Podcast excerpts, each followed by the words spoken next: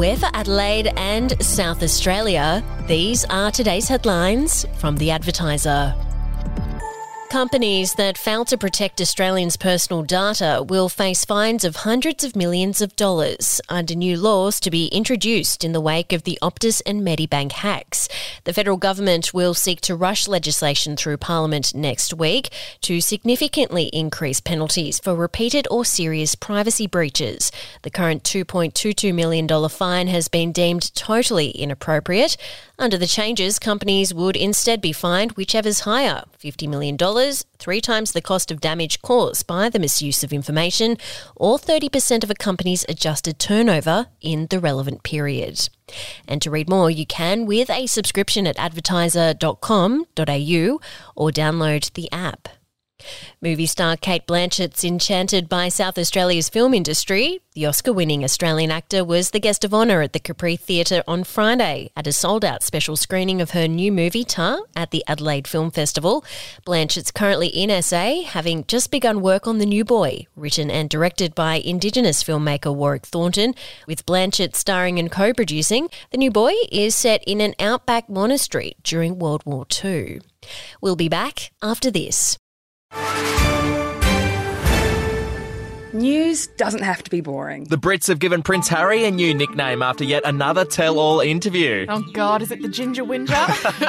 Let the team at news.com.au get you up to speed each day with their podcast, From the Newsroom. a couple were busted joining the Mile High Club. Well, I guess they can't fly Virgin anymore. Politics, sport, red carpets, royals. Get all the goss in just a few minutes. Follow From the Newsroom wherever you get your podcast from.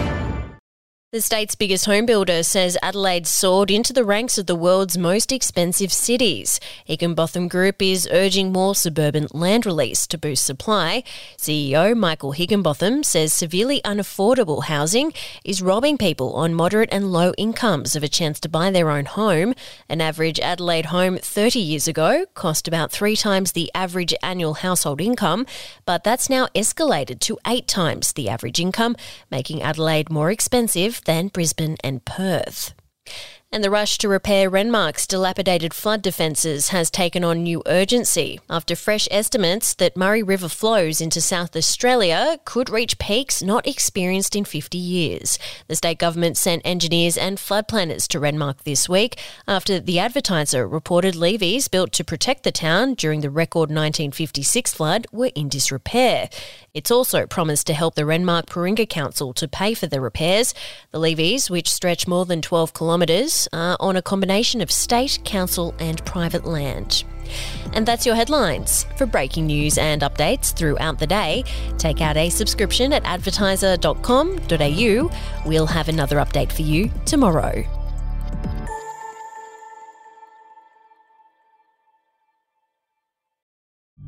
The podcast Faith on Trial looks into Hillsong, both in Australia and the US, and takes both the listener and hosts on unexpected twists and turns in the story of Brian Houston and the Singing Preachers. There are two incidents involving Pastor Brian. The Australian journalists uncovered a litany of alleged criminal behavior in the megachurch. Financial gifts were being given to the leaders of the church. Listen to Faith on Trial Hillsong ad free on Crimex Plus on Apple Podcasts today or wherever you get your podcasts.